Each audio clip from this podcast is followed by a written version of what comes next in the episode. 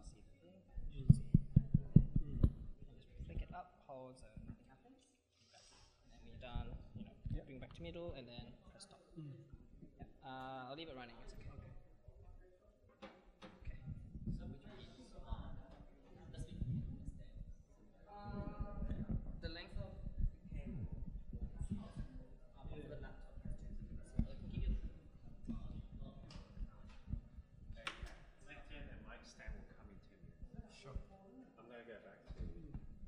Thanks.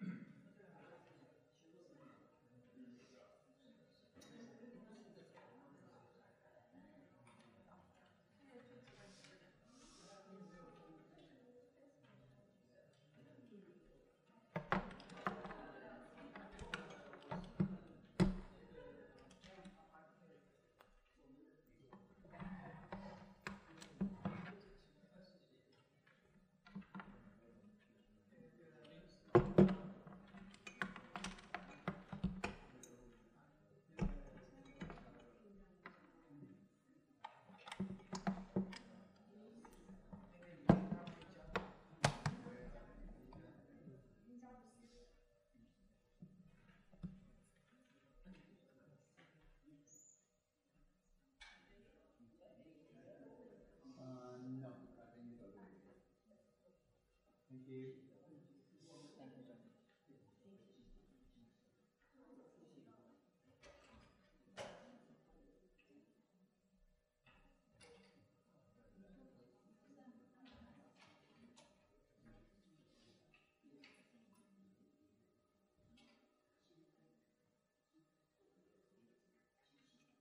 我准备开始。我们先唱一首歌好。也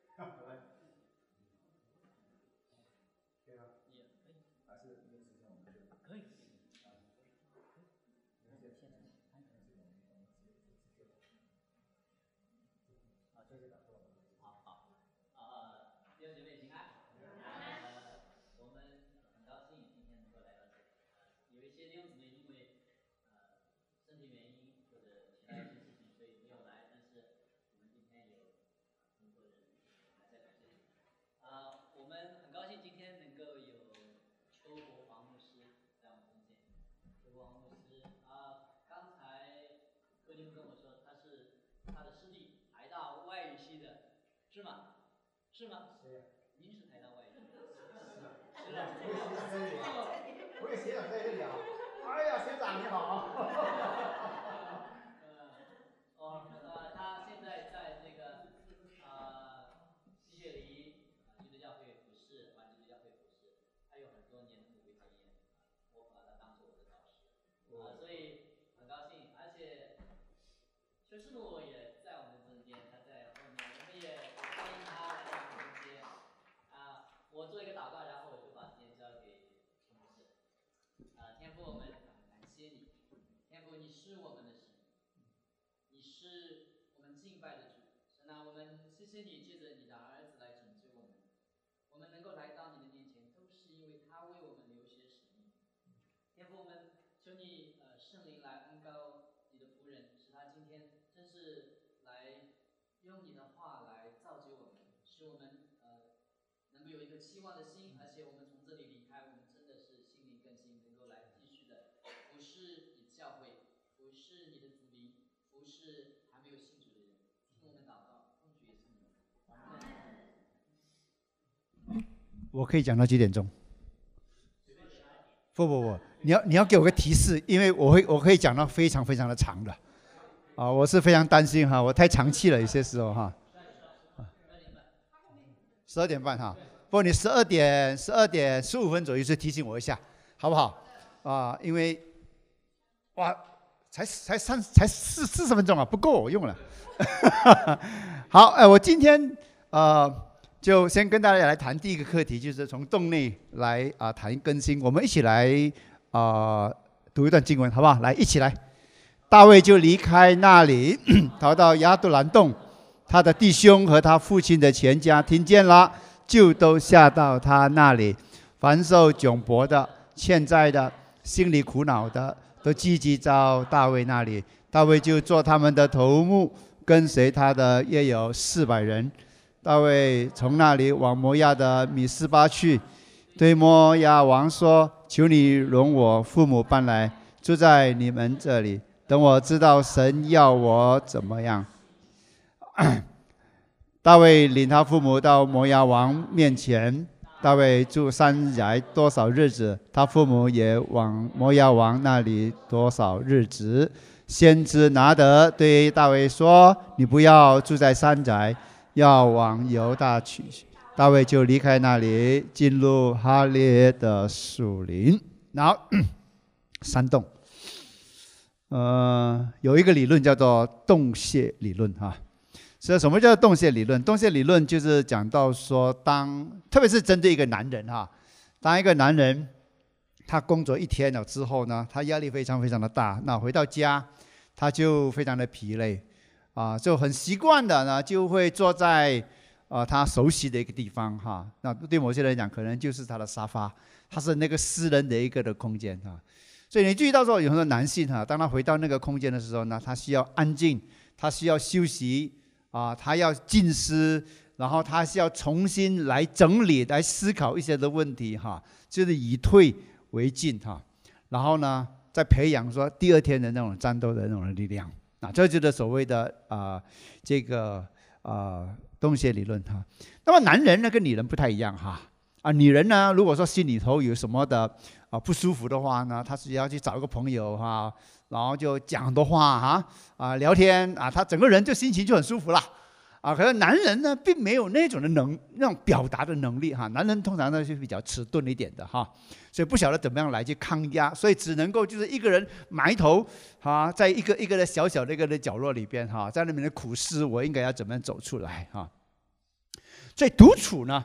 对男人来讲是非常非常非常的重要哈，因为在独处当中的时候呢，他可以去梳理他的整个的一个的情绪啊，这个叫做洞穴里理论。那我的洞穴在哪里呢？我的洞穴就在我的车子啊。每一次上班呢，回来之后呢，我不会马上进到家里面去了啊。我通常在家里面呢，我会休息一段的时间，我在安静，我在祷告，听一点音乐了之后呢，等到我曾经整理好了之后呢，我才进到家里面去。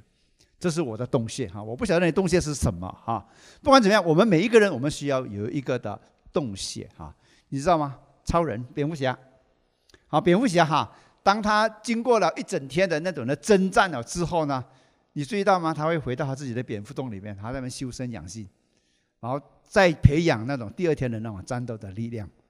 Superman 也是同样如此哈，你知道 Superman 呢，他也必须要哈，Superman 你知道他有一个女朋友对不对？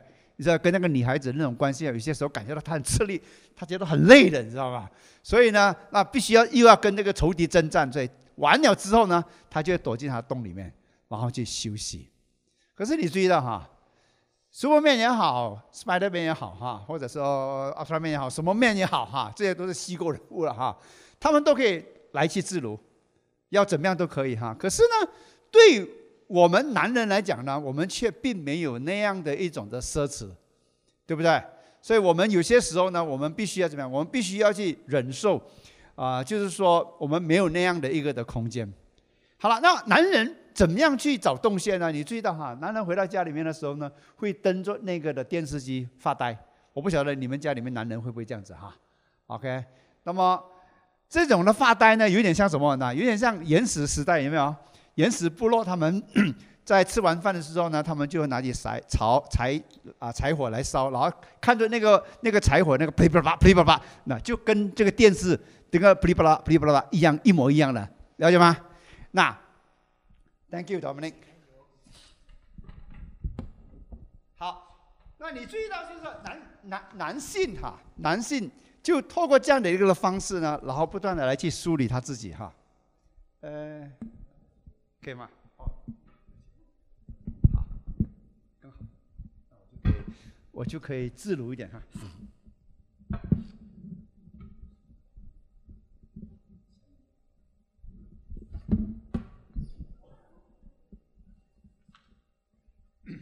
可以吗？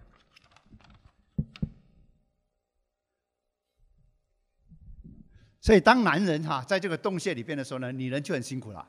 啊，女人在外头呢，看到他这样子的话，你怎么搞的？你老是躲在这个这个洞穴里边哈啊，垃圾还没有到哈，小孩还没有洗澡，对不对？然后地还没有扫哈，所以有些时候呢，女性呢就受不了了，就在那边喊叫了哈啊，男人你赶快走出来 哈！可是你注意到吗？当女人哈在叫男人的时候呢，很多时候男人呢都会。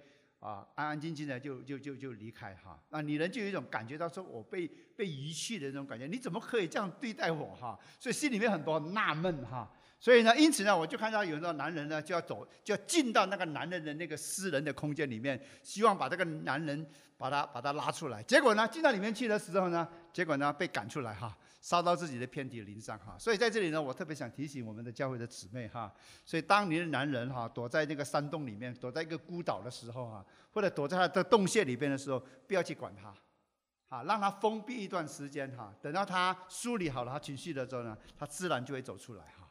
所以今天我要讲这些东西是告诉什么呢？告诉你们就是说，所谓的洞穴，所谓的洞穴是什么？洞洞穴它不是只是讲一个地方哈，那一个的沙发。或者在汽车里边哈，动线呢是讲到一个人的一个人的处境，一个人的一个人的心境哈。这种心境里面，代表什么呢？是黑暗的，啊，是很寂寞的。但是呢，却也是一个他的整个生命被陶炼的一个的地方哈。那么我们等一下会看到大卫他进了这个山洞里边哈，是进他在山洞里边呢是进他的。整个的信心呢，完完全全被被被改改改改变过来，所以进到山洞里面去的时候，整个的生命因此呢就完全被更新了。所以今天我们也需要进到这个山洞里面。我想从大卫他的整个的生平里面来跟大家来谈，我们怎么样进到山洞里面，然后走出这个山洞，怎么样带着一个非常疲劳的一个身躯，好像一个已经枯谢了的一个的生命。进到山洞里面，然后从山洞里面走出来的时候呢，我们被更新起来哈。你知道大卫早年就被啊就被很早就已经被高立为王了，对不对？然后我们以后看到他在战场上的时候呢，他好像是一个常胜军一样哈，打败这个歌利亚以后呢，我们就看得到啊，扫罗王呢就把他带进了这个皇宫里面啊，成为一个非常重要的一个人物啊。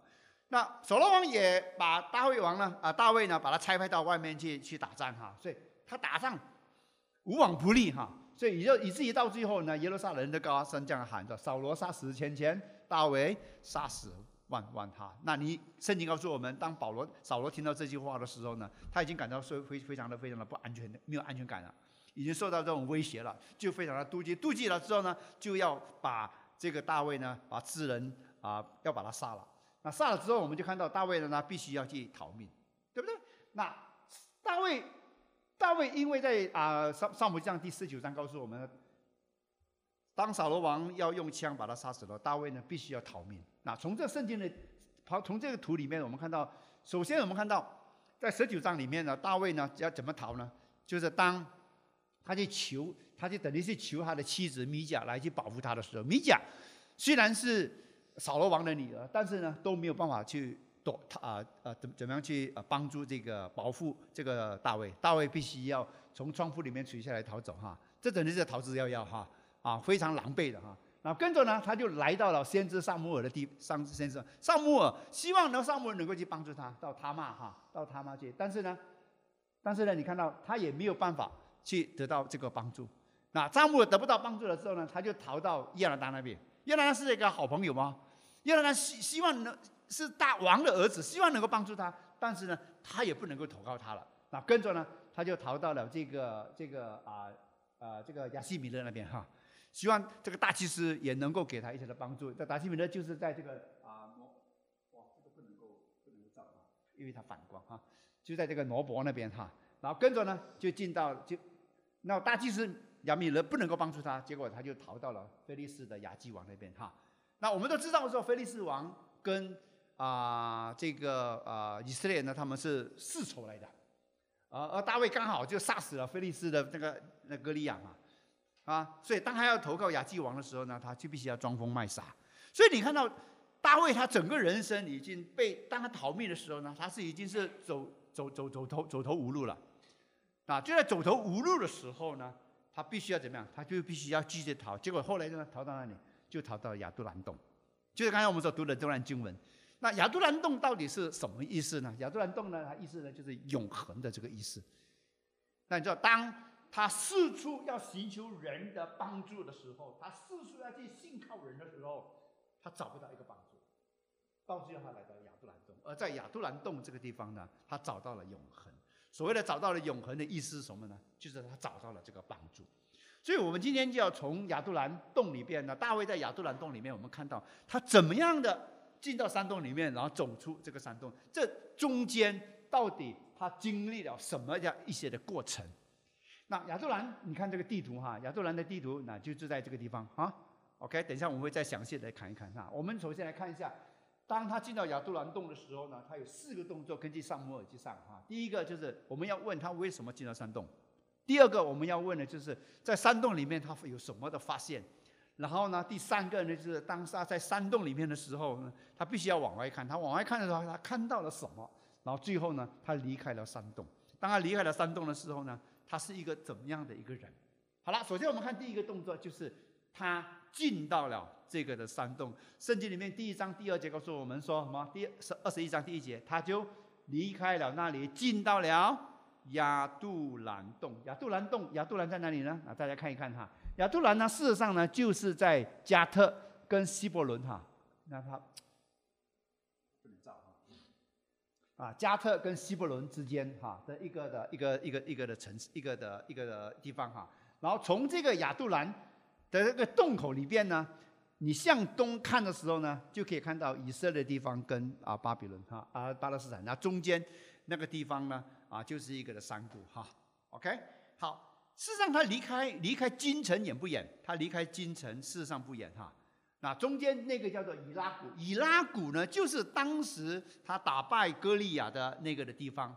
所以从这个亚杜兰洞呢，他可以直接的看到耶路撒冷最高的一个地方。也就是说，这个地方呢，当时大卫当他牧羊的时候呢，他已经是非常非常的熟悉这个地方，他可能也进过。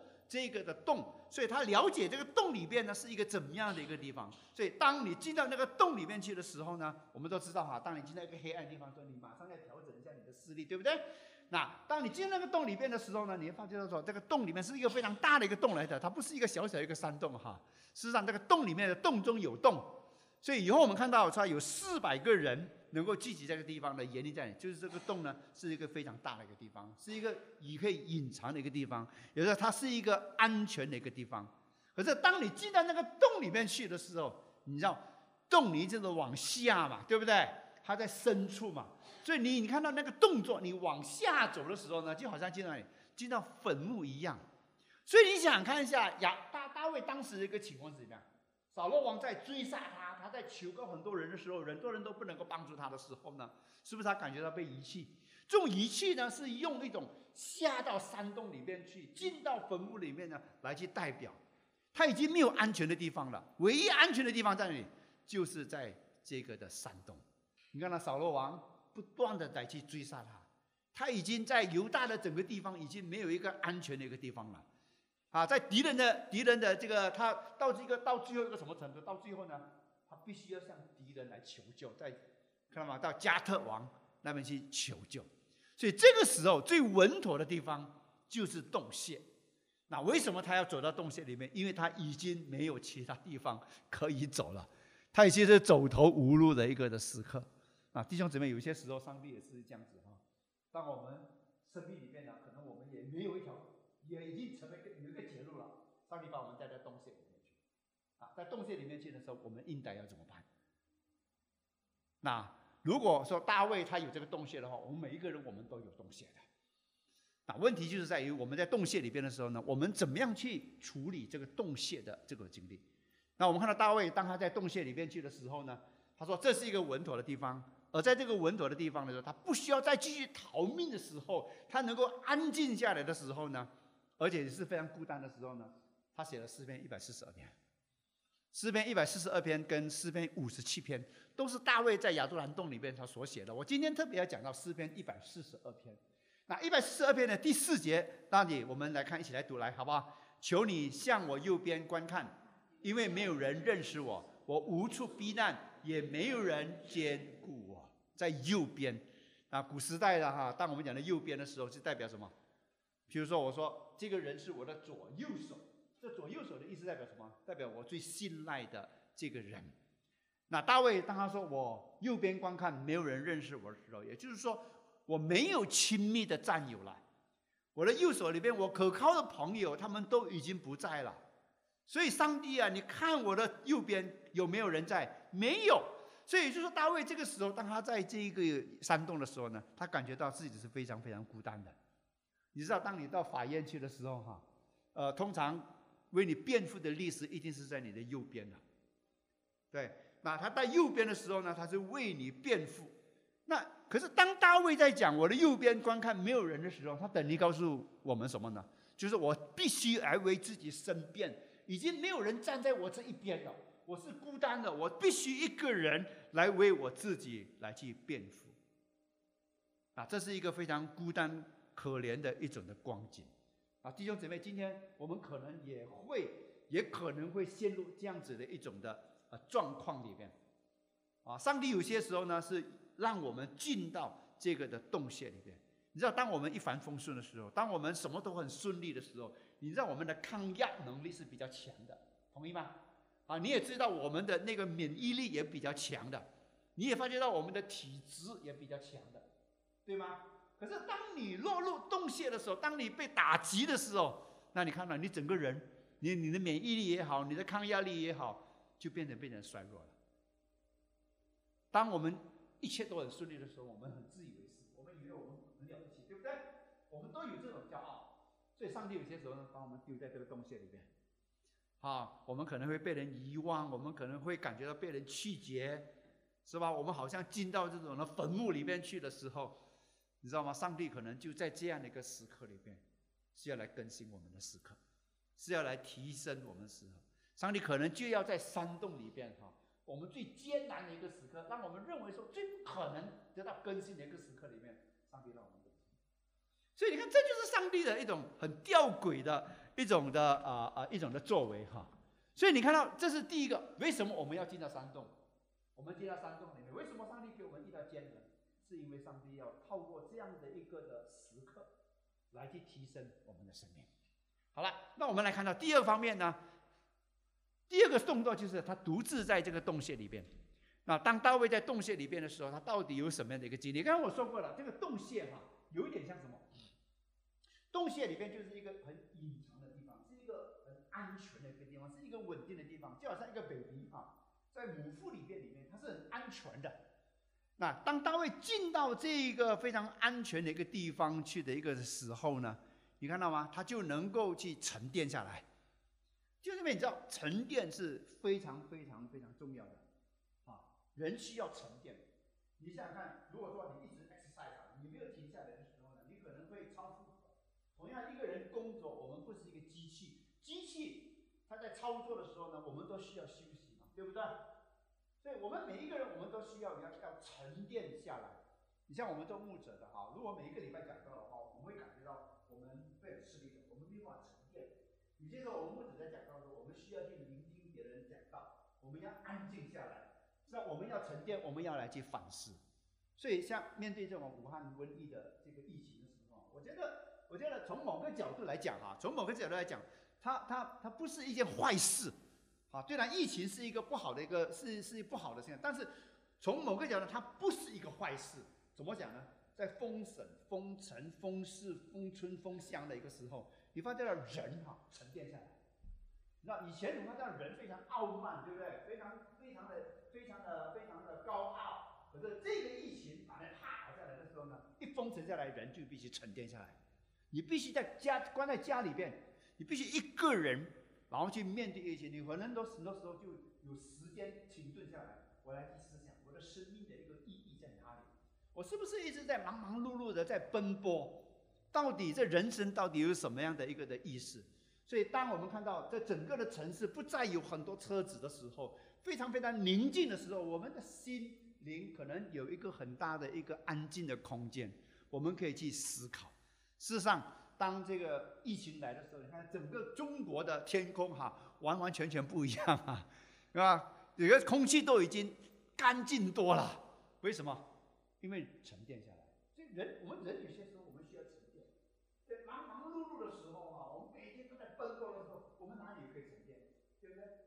所以神爱我们有些时候神就把我们击倒一下让我们把我们丢在公司里面做什么？沉淀下来。好吗？沉淀那大卫也是如此啊。当我们沉淀下来的时候，我们的整个的心灵哈，我们才能够有一个，才能够清晰哈。到底我们应该要继续怎么样往前走？好了，大卫当当当当大卫必须要沉淀的时候，我们也看到古人哈也在沉淀嘛。你看到摩西还在山上，西奈山是不是沉淀？沉淀啊！然后我们来看一下这个这个这个这个耶拿，耶拿在腹中的时候，上他也沉淀啊。那三天三夜的时间，让他真正的思考上帝的选召是什么啊？然后我们看到耶稣在在这个克什玛利人，是吧？在他还没有受死之前，他也必须要沉淀呢，然后预备最后的那一场的征战呢。大家不要以为说耶稣基督上十字架是一件轻而易举，不是啊，弟兄姊妹，他这个时候是充满了人性的时候，是吧？那种煎熬，我要怎么样去面对？化言沉淀下来，怎么样沉淀？就是回到上帝的面前嘛。然后另外一个我们看到的就是这个，这个。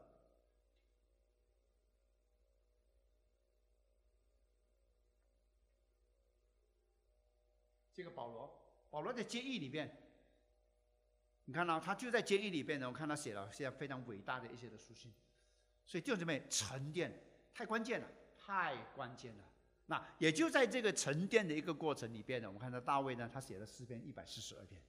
好了，我们来一起来看大卫他写的诗篇一百四十二篇里边呢，第一章第一个诗篇里边呢，他写了什么？他在恳求，他在恳求。我们一起来读好吗？一起来读这段经文。我发声哀告耶和华，发声恳求耶和华。我在他面前吐露我的苦情，陈说我的患难啊！就在当你在读这段经文的时候，你发觉到大卫是一个怎样的一个人？他这个时候，你发觉到他是一个非常非常强壮的一个人吗？还是非常虚弱的一个人？很显然，他是一个非常虚弱的人。你从他的这一个祷告里面，你注意到什么？我在耶和华的面前怎么样？发声。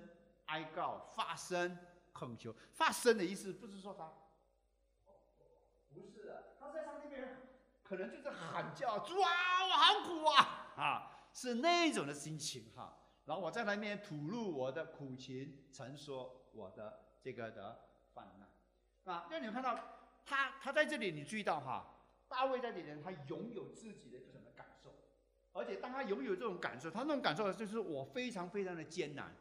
当他拥有这种感受的时候呢，我们发现他也是善于去表达他的情感，啊，今天我们很多时候啊，我们人呐哈，哦，特别是我们的男性哈，呃，我们不太容易去表，我们不太不太不太容易去表达我们的情感，啊，我们有拥有情感，但是我们不善于表达。那当大卫在这里说他他在发声的时候呢，事实上他等于是在告诉我们什么？肯定告诉我们说他有一个需要。他的需要什么？他需要就是我需要帮助，好吗？那今天我们我们我们我们很多时候我们会可能会因为我们骄傲，啊，我们有需要，但是我们不愿意告诉别人我有这个需要，特别是我们男性，对不对？那可是大卫不一样。我们看是一百四十二章第六节，一起来，求你侧耳听我的呼求，因我落到极悲之地，求你救我脱离逼迫我的人，因为他们比我啊。那我想请问弟兄姊妹，这里大卫的表现是不是表示说他就是一个的弱者？是不是一个弱者的表现？啊，通常我们说哈，当我们表达我们自己的弱点的时候，当我们表达我们的那种的失败的时候呢，那我们就是一个弱者，我们就是一个啊娘娘腔的一个人，是吗？不是的，弟兄姊妹，当人有需要的时候，那我们也需要帮助的时候，可能因为我们的骄傲，我们拒绝别人的帮助。那才是一个弱者的表现。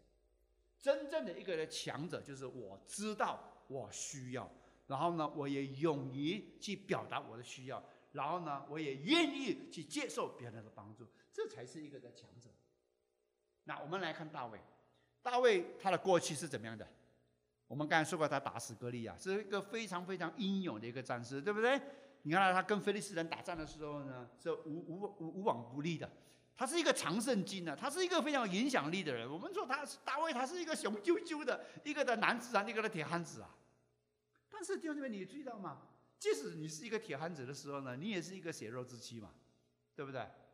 所以大卫虽然是他过去他拥有非常辉煌的历史，可是他没有因为这样子说我是一个强者，那我现在我不能够表达我是一个的强呃弱者的时候呢，他不是这样子，他很勇敢的来去表达他内心深处的那种的一种的感觉。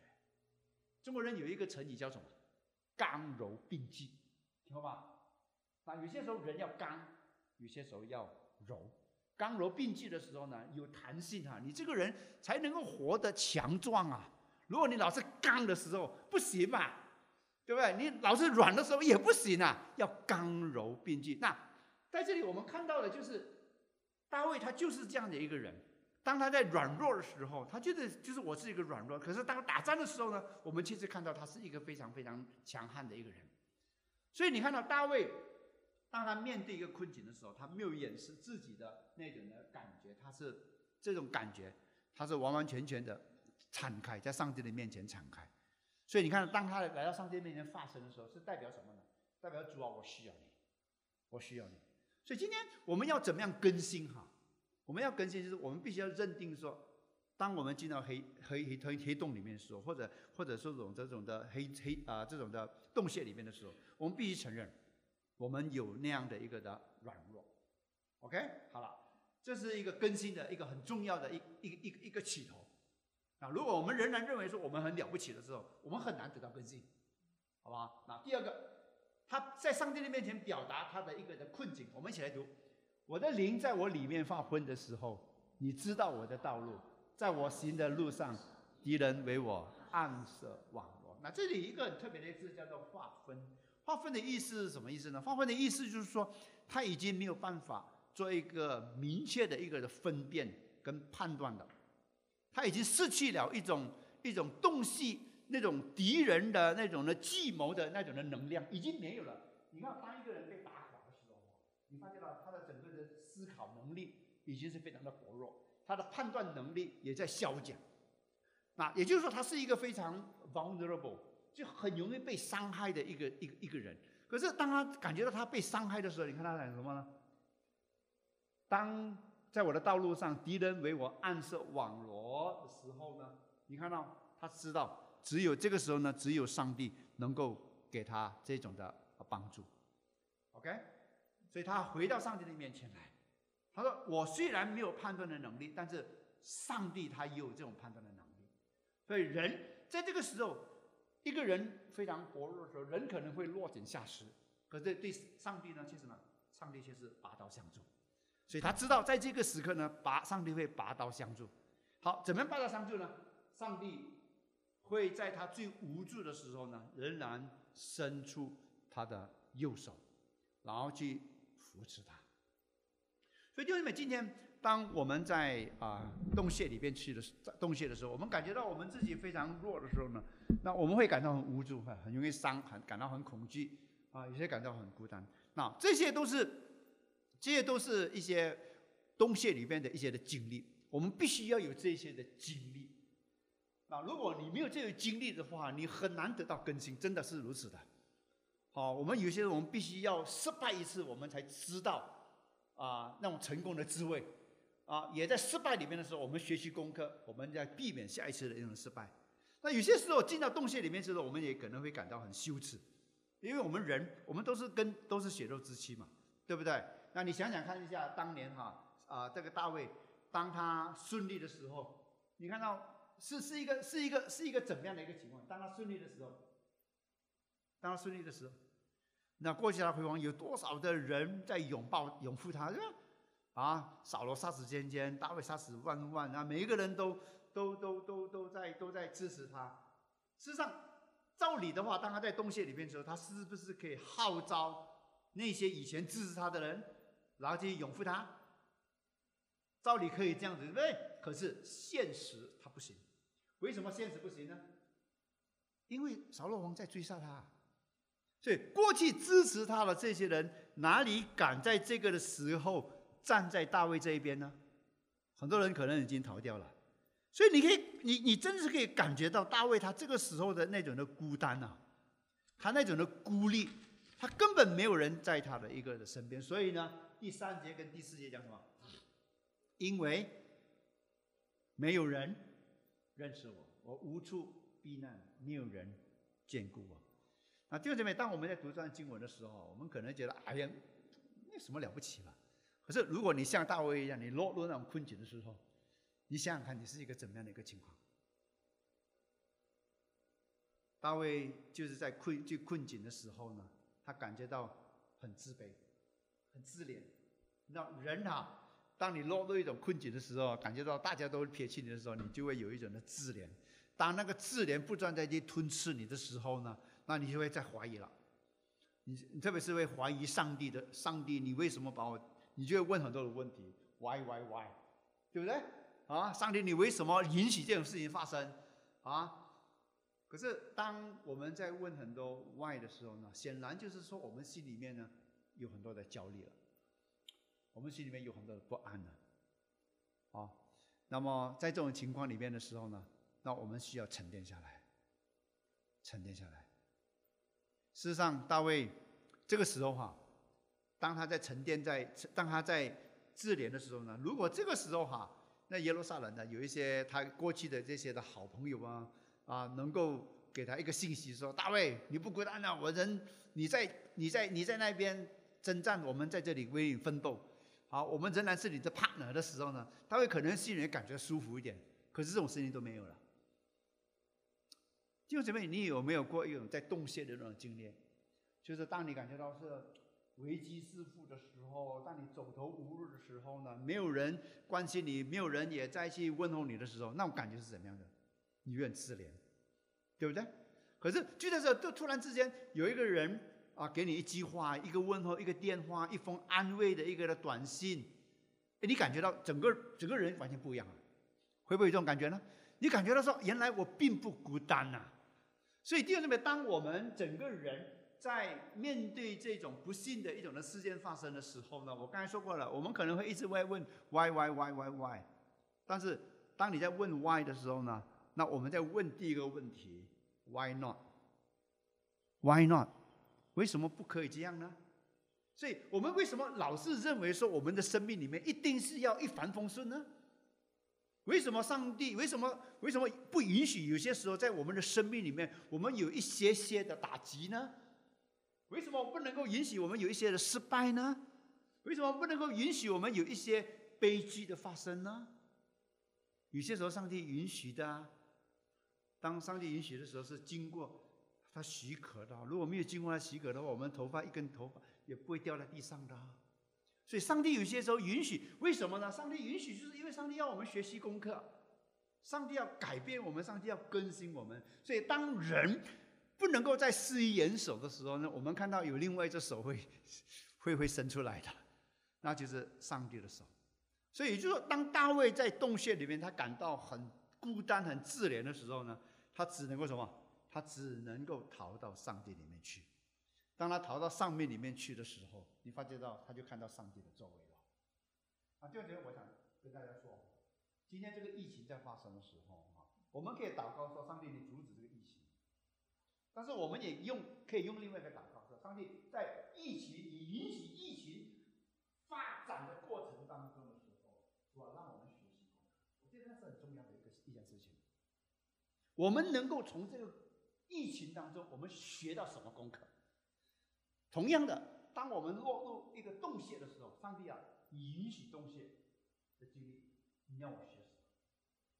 你看大卫他学到功课了，所以你看到吗？他学了功课了，所以当他学了功课的时候呢，第五节里边呢，他说：“上帝啊，你是我的福分。”一起来，耶和华，我曾向你哀求，我说你是我的避难所，在活人之地，你是我的福分，你是我的福分，你是我的产业，你知道吗？也就是说，我是属于你的一个人。你既然我是你的福分，虽然你是我的产业的话，你怎么会丢弃我呢？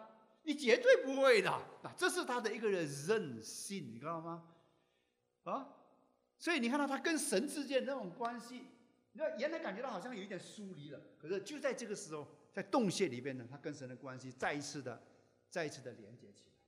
所以洞穴是什么？洞穴是与世界隔绝的一个地方，没有错。但这个洞穴也同时是一个与神连接的一个地方，看到吗？所以这是一个很吊诡的一个的经验来的哈，也就在这这个就是看你的看你的一个眼光是什么，就这边你的眼光是什么？如果说你进到洞穴里面，你老是埋怨，你老是你老是在那边质疑的时候呢，那你可能在留在洞穴的时间会更长时间。可是当我们去正面来去看这个洞穴的经验的时候呢，哎，可能你很快就离开了，为什么呢？因为这是你的一个眼光，同样的一个的经历。我们可以有不同的一个结果，啊，中国人讲一句话：你的格局决定了你的结局，然后呢，你的态度决定了你的高度，同意吗？所以 outlook 决定了你的 outcome，所以你怎么看一件事情，就决定了它的一个的结果是一个怎么样的一个的情况。所以你看，我们要怎么样去改变我们的那样的一个一个一个一个一个眼光呢？就是我们回到上帝的里面。从上帝的角度，从上帝的眼光来看我们现在的一种的经历，所以也就是说，今天我有这样的一个的苦难，我不是要求的苦难拿走，我乃是说主啊，在苦难当中，我能够学到什么？当我用这种角度来看的时候呢，那苦难可能就变成祝福了。大家理解我意思吗？那这就是这就是我们的整个整个思思维改变。更新生命改变的一个一个很重要的一个一个一个转折，所以大家不要忘记哦。当大卫在讲这句话，你是我的福分，他在哪里？他还在洞里面哦，他还没有走出来啊，他的问题还没有得到解决啊。可是当他信心仰望上帝的时候，黑暗变成了这个的光明。所以当大卫在最艰难的时候，他说：“上帝啊，在活人之地。”你是我的福分。当他的信心转向上帝的时候，你看到呢？他不再看到这个洞穴里边都是一片黑茫茫，他看到了这个洞穴里边有一线的这个的曙光。曙光为什么可以看到这个的曙光？完完全全就是因为什么？完全就是因为他有不同的角度。原先当他进到洞穴里面去的时候，被追杀的时候，他可能就会问。上帝啊，你不是高立我做王了吗？为什么你仍然让我遭受这样的一个的被追杀的一种呢？这种很难过的一种经历呢？他可能会有很多疑问，对不对？上帝啊，你看我杀死千千，你看到我杀死万万，我为你，我为你做了好多事情，你为什么让我逃走呢？然后他可能会质疑。可是，在山洞里面的时候呢，上帝改变他，然后他说：“上帝啊，你是我的避难所，你是我的避难所。”你是我的避难所的意思是什么呢？就是在亚杜兰洞里边，他找到一个永恒的。亚杜兰是永恒的意思，在亚杜兰里面，他找到一个永恒性的一种的观一种的价值。这种价值什么？上帝是我的避难所。哦，当我进到它里边去的时候呢，那我就稳妥了。你看到吗？所以你看到吗？洞穴它不是什么？不是远离神。在洞穴的时候呢？它是转向神，而你当转向神的时候呢，你整个的生命完完全全就开始不一样。所以，就像我在讲，洞穴是什么？洞穴是一个你远离人群、亲近上帝的一个地方。坦白讲，我们在今天在悉尼的人啊，我们太忙，同学们，我们太忙了，特别是我们中国人，像一只蚂蚁一样，从早开始一直到晚上，就是工作、工作、工作、工作，我们很难停顿下来啊。好不好？我们停顿下来，进到我们的洞穴里面去。有些时候，这个洞穴是神允许的，因为你不肯啊，所以神就给你一个洞穴，让你必须停顿下来。但是，那那那，如果神允许那个洞穴，可能你会遭受很多的苦。但是，如果我们愿意每一天，或我们隔一段时间，我们像现在这样一个时刻里面，我们找一个洞穴，那我们就不需要经历那种像大卫那种逃难那种苦。我们就可以安安静静的来到上帝的面前的时候，我们可以重新得力，对不对？我们每一个人，我们都需要一个东西，要暂时离开人群。所以为什么我们说哈？为什么陈根灵修要离开人群？耶稣基督为什么要离开人群上到山上去？这就是什么？这就是要沉淀的一个一个的时刻。洞穴也是一个你发现神工作的一个时刻。那有些时候我们忙忙碌碌的时候啊，我们有些时候啊，我们就忙忙碌碌，忙忙碌碌变成。我们不晓得到底上帝要在做什么，所以有些时候呢，我们要退一步，我们要退后，我们才能够看清楚，对不对？啊，如果太靠近尾巴的时候呢，我看不到他眼睛是原来是这么的明亮的。如果是退一点的时候，哎，哇，这个两个眼睛是啊，是非常有神的。大家理解我意思吗？我们需要有些时候要退步一下，然后我们要在这个地方，我们要听见上帝微小的声音。今天。不管你到河水也好，你到 Burwood 也好，你到 apping 也好，你到 Chatswood 也好，你到 Eastwood 也好，这个地方都是很多很多人的地方。请问你听到自己的声音吗？你听不到自己的声音，是吧？所以今天我们需要什么？我们需要回归到一个洞穴里面，要听到神微小的声音，啊，不要带，不要让那种外在的那种声音太多的去去去去控制着我。然后也在这个空间里面，在洞穴里面看到上帝的心意是什么？你知道，今天我们很多人哈，我们特别是我们中国人哈，我们喜欢满堆啊，满堆啊，中国人叫什么？有另外一个词呃句话叫做啊，就是我们喜欢一堆人聚在一起啊，扎堆嘛，我们喜欢扎堆啊，我们很害怕一个人被被被孤立，你知道吗？可是你在扎堆里边，就是说每一个人都哇哇名牌啊，你。抢卫生纸啊！请问你抢卫生纸？那请问，请问我，你你不觉得很失去理性吗？非常非常不合理性的逻辑的一种的一种的思维啊，那就是一个杂堆的一种的现象。我们能不能够从这个杂堆当中我们脱出来？神啊，你的心意是什么？就弟兄姐妹，我们需要有一个的洞穴，而在这个洞穴当中，我们看到我们的整个生命不一样。你看大卫就是这样子。当他在洞穴里边去的时候，他感觉到自己好像很孤单的时候呢，上帝说：“你来依靠我的时候，他沉淀，看到上帝的心意的时候，他眼睛不一样。所以当他走出山洞的时候呢，上帝给了一个惊喜。第三个动作，他往外看的时候，竟然看到什么？外面有人等着他。他原来感觉到说我很孤单，说我一个人。可是呢，当他走出来的时候，一百四十篇第七节告诉我们，来一起来读：求你领我。离被囚之地，我好称赞你的名。一人必环绕我，因为你是用厚恩待我。上帝用厚恩待他，为什么呢？就是因为他的眼光不再一样了。原先他可能进到山洞里，进到上帝，你怎么如此待我啊？可是当他进了山洞，经过一个 process 之后，经过一个过程了之后呢，他生命改变。你用厚恩待我，所以他好像从坟墓里面走出来一样，好像是复活了，复活的一样哈。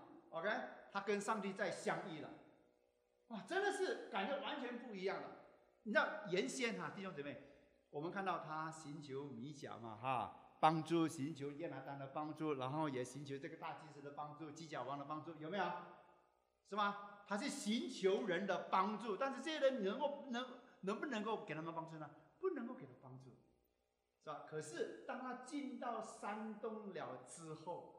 生命被更新了之后，信靠人的人变成别人信靠他的，大家理解我意思吗？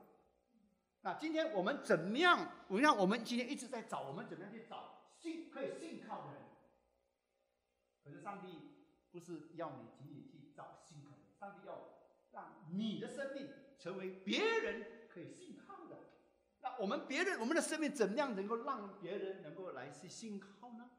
就是我们自己必须要进到山洞里面，要得到更新。当你进到生命，你的生命被要被要更新了之后呢，你的生命就好像什么？好像你就能够去吸引人，你的生命就能够去影响人的那种生命。所以当大卫从山洞走出来的时候呢，他看见什么呢？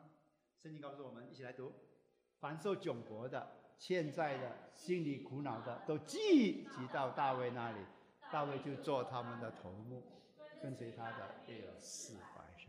你看大卫要做他们的头目，怎么可能呢？刚才不是不是一个人孤孤单单的吗？怎么这个时候要做一个的头目呢？啊，完全就是因为他的整个的生命在洞里边呢，成为了一个什么？成为了一个改变的一个的一个的圣殿。上帝让他看到说：“原来你并不是一个孤单的一个人。当你投靠我的时候，人就会来去投靠你。那大家不要忘记哦，这个时候执政掌权的是谁？扫罗王。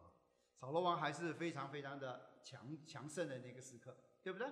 可是竟然有人要来去投靠他，那这些这些什么？这些就是讲到说大卫他的整个的心生命有一个翻转的时候呢，他的生命就吸引人的这个生命，所以吸引人这样的生命，包括呢受窘迫的人哈，这压力很重的人，然后欠债的人啊，然后呢另外心里苦恼的人呐，基本上这些的人是什么人？这些人基本上呢，他们都是什么？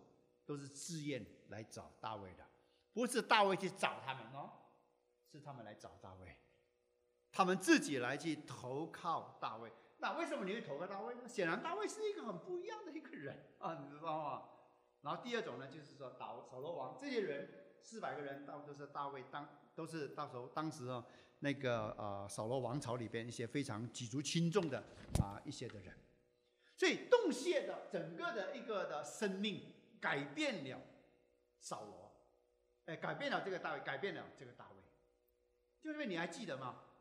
扫罗一直想要追杀大卫，但是找不到大卫，记得吗？可是你很奇怪哦，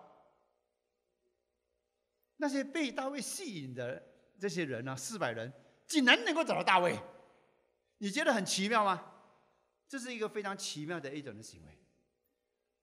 所以，当神在大卫里边，在山洞里面陶造大卫的时候呢？那，大卫的整个的生命被改变，啊，生命被改变了之后，这生命就影响了生命。啊，追随者他的整个生命，因为这个他跟随的人的生命被改变了，所以他们的生命也被改变了。啊，怎么改变呢？你看到一个失败者成为一个的勇士，然后呢，另外我们看到失意者呢成为这个优秀的这些的军人。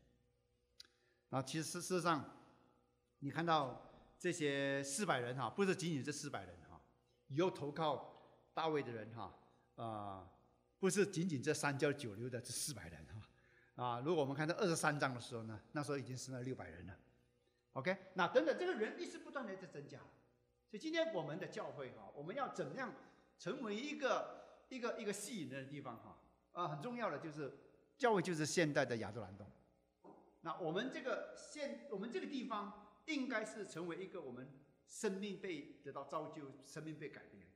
而当我们生命被改变的地方去的时候呢，那我们就能够去吸引我们整个周遭的这些人。那我们的整个教会怎么样去吸引人呢？就是看这个教会里边我们的组成的分子，我们有没有经过洞穴，那种生命被陶造、被更新的那种的经历。当你到某个地方去的时候，你一进到某个地方去了，你马上会有这种感觉的，这种感觉是你觉得舒服不舒服？同意吗？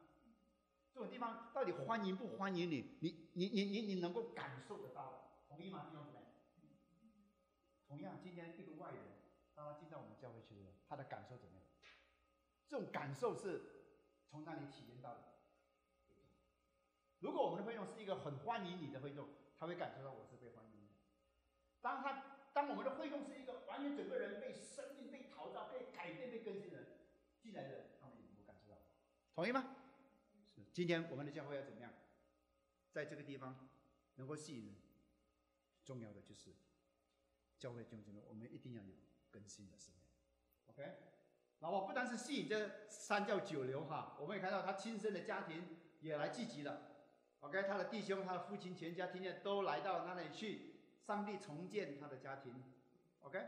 那在他还没有来到山山洞之前，哈，大卫呢安排了他父母亲到摩押去，啊，摩押是一个很远的一个地方，OK？那么，可是这个时候呢，他父母亲回来了，跟他们跟他呃有那种重建那种的呃家庭的那种的关系了。那事实上，我们从耶稣基督的角度，我们也知道哈，呃，事实上。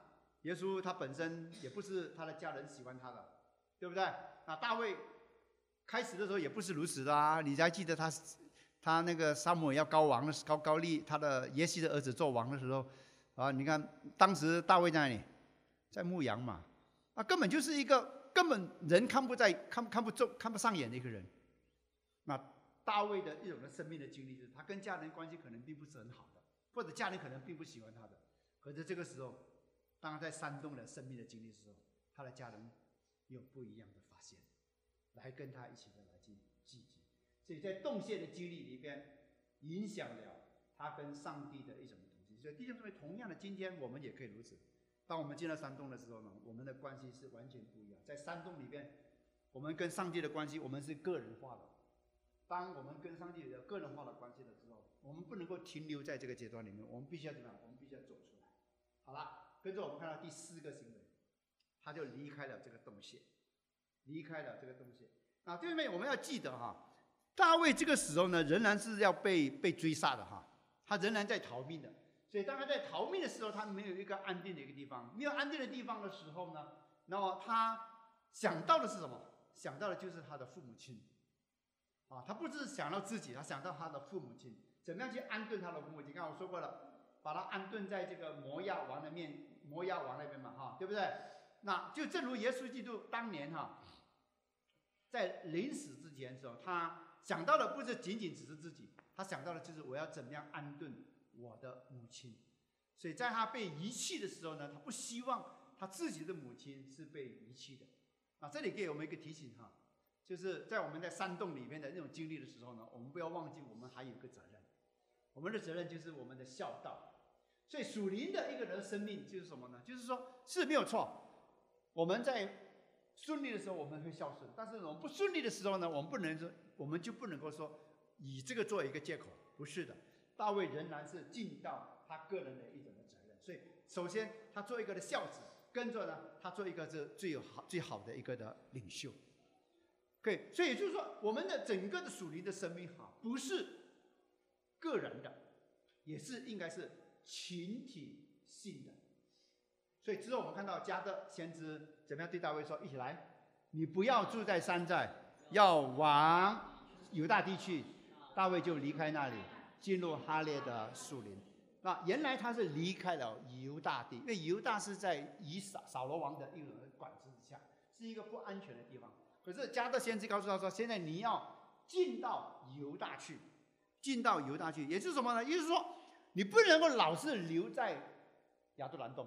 亚杜兰洞现在安全是没有错，你好像有了一个很很坚固的地盘，没有错，但是你不能长期留下来。”这一个安全的地方，你不能够在这里建立你自己的一个的堡垒，你不能够把亚杜兰当做是你永久的一个居所，你必须要离开，必须要离开。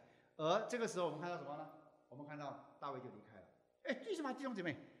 大卫听先知的话哦，这重要不重要？这非常非常重要啊！为什么？那你回头回头看一下，当大卫。有没有读到大卫来寻求上帝的心意？一直到了亚伯兰洞之后，你发觉到哈，他来寻求上帝的心意。在上摩记上二十三章，当他打菲利斯人的时候，上帝啊，可以不可以？上帝说 OK，他就去打。三十章的时候，上他就问上帝：上帝，我可以不可以打亚玛力人？上帝说 OK，他就去打了。你看到没有？上帝，你看到亚杜兰洞里边的一种的经历，让我们看到什么？看到就是说我们。要聆听上帝的话，要遵循上帝的话。OK，所以不能够再为自己建造一个堡垒哈。OK，不能把这个地方当做是你的洞哈。所以最安全的地方是什么地方？最安全的地方，当然了，他刚才去到这个的哈列的树林，哈列树林是一个非常偏僻的地方，是没有说是一个安全的地方，但是。扫罗王的耳目太多了，之中他还是会抓到你的。那么最安全的地方在哪里？最安全的地方就是在上帝里面，最稳妥的地方就在上帝的里面。所以弟兄姐妹，今天我们的安居所在哪里？呃，耶稣基督说什么？呃，安定。呃，这个耶稣说：“湖里有洞，天国的飞鸟有我，人子却没有枕头的地方。”哈，所以世界上没有一个安定的地方。哈，所以安定不是人所造的城堡。而是顺服上帝的旨意中东，你才能够找到这个安定。在山洞里面，大卫回到上帝里面，看到没有？重建那种的关系，生命被改变，生命被更新。所以当他被更新了之后呢，回到群体里面。所以你看到，上帝就通过亚杜兰洞的这样的一个生命的一个经历，预备好他以后要做以色列的君王。看到没有？那如果没有这个亚杜兰洞的经历的话，他以后怎么样做以色列的君王呢？那即使有了阿杜兰洞的经历，他以后做以色列王，他还是有很多的失败。那如果没有亚杜兰洞，他岂不是更加失败吗？所以，就是有些时候，上帝要允许我们进到洞里面去，单独进到里面，然后走出来的时候，我们要进到群体里面，回归到群体里面。你看第一世纪有很多这些的离经说经的团体都被消灭掉了，为什么被消灭掉？因为没有进到人群当中。所以今天我们的教会也是如此，我们教会我们不能够有一种那种的、那种的啊所谓的堡垒的一个心态，我们把自己隐藏在教会里边，我们不管外面的世界的人，不是的。当我们把自己隐藏在世界里边的时候，那我们一定是要被消灭掉的，我们一定被遗忘掉的。所以 Steve 今天告诉我们说，为什么我们不能够单单只是看我们自己，我们要看到亚洲，我们要看到其他世界，不能够有这种堡垒的一个人。所以这四个的动作里边，哈，弟兄姊妹。告诉告诉我们什么？如果我们这样东西，我们要得胜的一个秘诀，不是靠我们的眼见，靠我们的眼见的话，进到山洞里我们一定失败。我们看到了完全是失败，完全是腿腿上的事情。但是当我们转眼看到上帝的时候，那这个时候你不得不看上帝了，你知道吗？因为你已经是你已经你已经很狼狈了，你已经无路可逃了，你只有回转来到上帝的面前。而当黑暗的在洞穴在黑暗洞穴里面你看不到的时候，我们只能够信靠。所以，为什么上帝允许我们进到山洞里面去？用什么，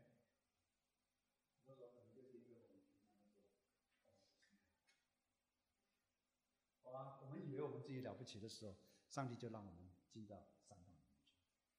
所以，可是哈，大家记得哈，山洞不是孤单的，记得山洞永远是不孤单的，好不好？你看到耶伯在山洞里面，他有没有在山？叶叶伯有没有在山洞里面？哎，这个呃呃，这个这个是这个是这个叶伯，叶伯有没有山洞里面？有啊，哦，他身整个身体是是是是是被糟蹋的，可是靠着信心他得胜。我们看到夜色有没有山洞？他有山洞啊，在监牢里面啊，他很卑微啊，但是上帝后来使他升高成为一国的首相啊。那我们再来看彼得，彼得有没有东西的经验？有啊，他曾经三次不认主啊，软弱啊，但是在在五旬节的时候，三千人信主。他讲到说：“保罗有没有洞穴？有啊，啊！可是，在洞穴里边的时候，你看到他的整个生命被改变。耶稣基督有没有洞穴？当然有啊！特别是在十字架上的时候，他说：‘我是神，我是神，你为什么离弃我？’是吧？可是，当他讲了这句话的时候，信心超越，信心超越他的那种的苦境。他说：‘父啊，我将我的灵魂。’交在你手，那就是一个信心的一个宣告，那就是人得胜。怎么得胜？我把我的生命交出给你，就是一个得胜。所以弟兄姊妹，最后我讲的就是说，上帝为什么让我们进到这个洞穴里边，是要来超越我们，是要念经我们，是要来去提升我们。目的是什么？目的要让我们更新。这是上帝用的一个途径。啊，我希望上帝不会不会用这种。不会用这种方法，让你经历那么多的苦难。但是如果必须的时候，我们还是不坚持。你上帝让我自己，说上帝，我感谢你，我大卫的经历，我让我们学习。我每个人我们都有不同的东西，我们祈求你，让我们不是在去拒绝这个东西，而是知道这个洞穴当中，就我们怎么样回头来仰望，然后从洞穴当中，我们得到更新，我们得到改变，然后我们能够走出洞穴。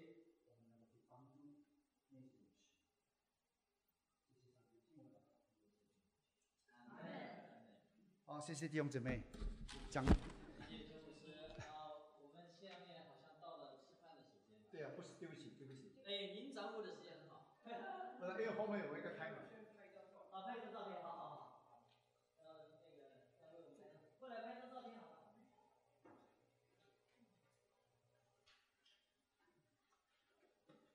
不是，哦。